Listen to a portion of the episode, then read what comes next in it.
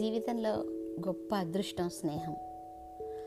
మనసరిగిన ఒక మంచి స్నేహితుడు ఉంటే జీవితం ఎంతో ఆనందంగా హాయిగా సాగిపోతుంది.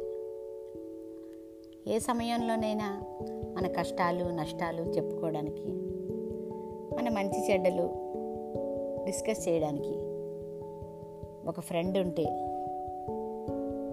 ఎక్కడికైనా వెళ్ళడానికి తోడుగా ఏ సమయంలో పిలిచినా వచ్చే ఒక స్నేహితురాలుంటే ఆ ఆనందమే వేరుగా ఉంటుంది. స్నేహానికి పరిమితులు లేవు అనడం కొంతవరకు కరెక్టే అయినా ఇది అన్నిసార్లు సం సాధ్యమేనా అంటే కాదనే చెప్పాలి. అయినా సరే స్నేహంలో ఉన్న గొప్పతనం ఒకరినొకరు అర్థం చేసుకోవడం. అందుకే ఓ కవి గారు అన్నారు స్నేహాని కన్నా మిన్న లోకాన లేదురా అని. ఇంకో సినిమా కవి గారు స్నేహమే నా జీవితం స్నేహమే నా శాశ్వతం అన్నారు. ఇలా ఎంతోమంది స్నేహం గురించి చక్కటి పదాల్లో ఎంతో అందంగా చెప్పారు. నీవుంటే వేరే కనులెందుకు? నీవుంటే వేరే బతుకెందుకు? అని స్నేహ స్నేహితుడు గొప్పతనాన్ని వివరించే పాట మనందరికీ తెలిసింది. అయితే ఉన్నట్టుండి ఇవాళ మనం స్నేహం గురించి ఎందుకు మాట్లాడుకుంటున్నాం? ఏమైంది? అంటే అక్కడికి వస్తుందా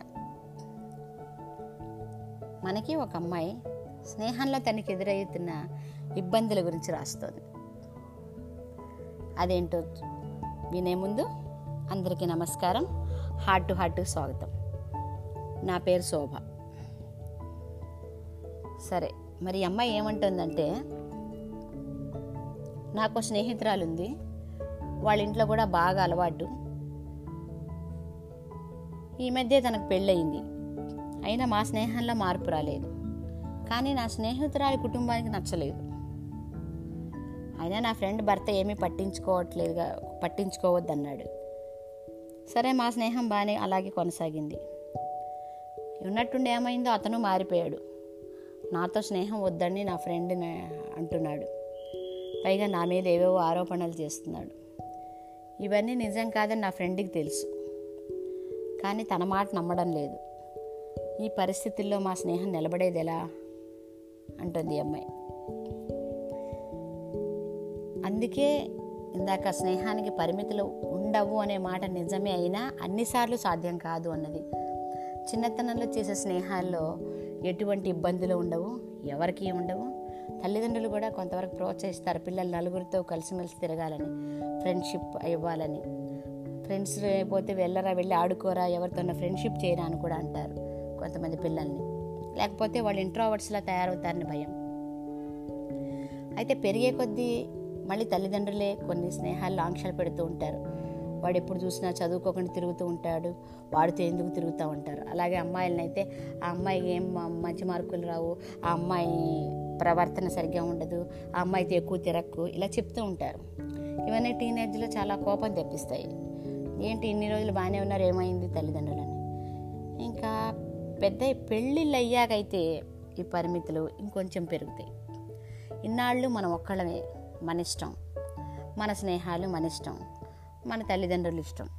ఓకే తల్లిదండ్రులు కూడా అభ్యంతరం పెట్టకపోతే నిజానికి ఆ స్నేహాలు కుటుంబాల పరంగా కూడా చాలా డెవలప్ అవుతాయి.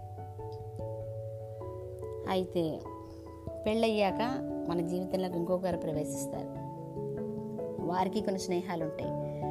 వీటికి అతీతంగా ఇద్దరు వ్యక్తులు కలిసి ఉండడమే వివాహం. అలాంటప్పుడు అన్నిటిని బ్యాలెన్స్ చేసుకుంటూ రావాలి.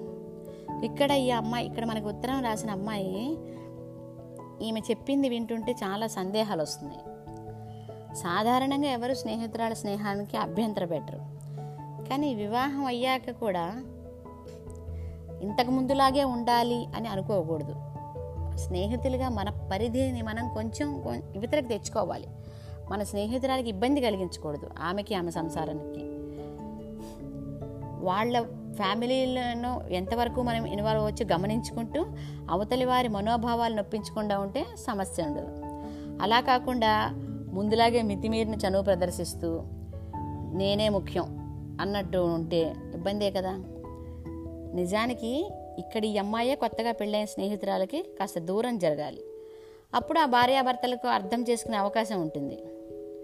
మొదట్లో ఏమేనని వీళ్ళ ఫ్రెండ్ వాళ్ళ ఆయన కూడా ఇప్పుడు వద్దంటున్నారంటే వారి సంసారంలో ఈమె జోక్యం ఎక్కువైనట్టే కదా. ఇది ఇవన్నీ ఊహించే స్నేహితురాలు వాళ్ళ ఫ్యామిలీ వాళ్ళు ఈమెకి ముందే చెప్పుంటారు.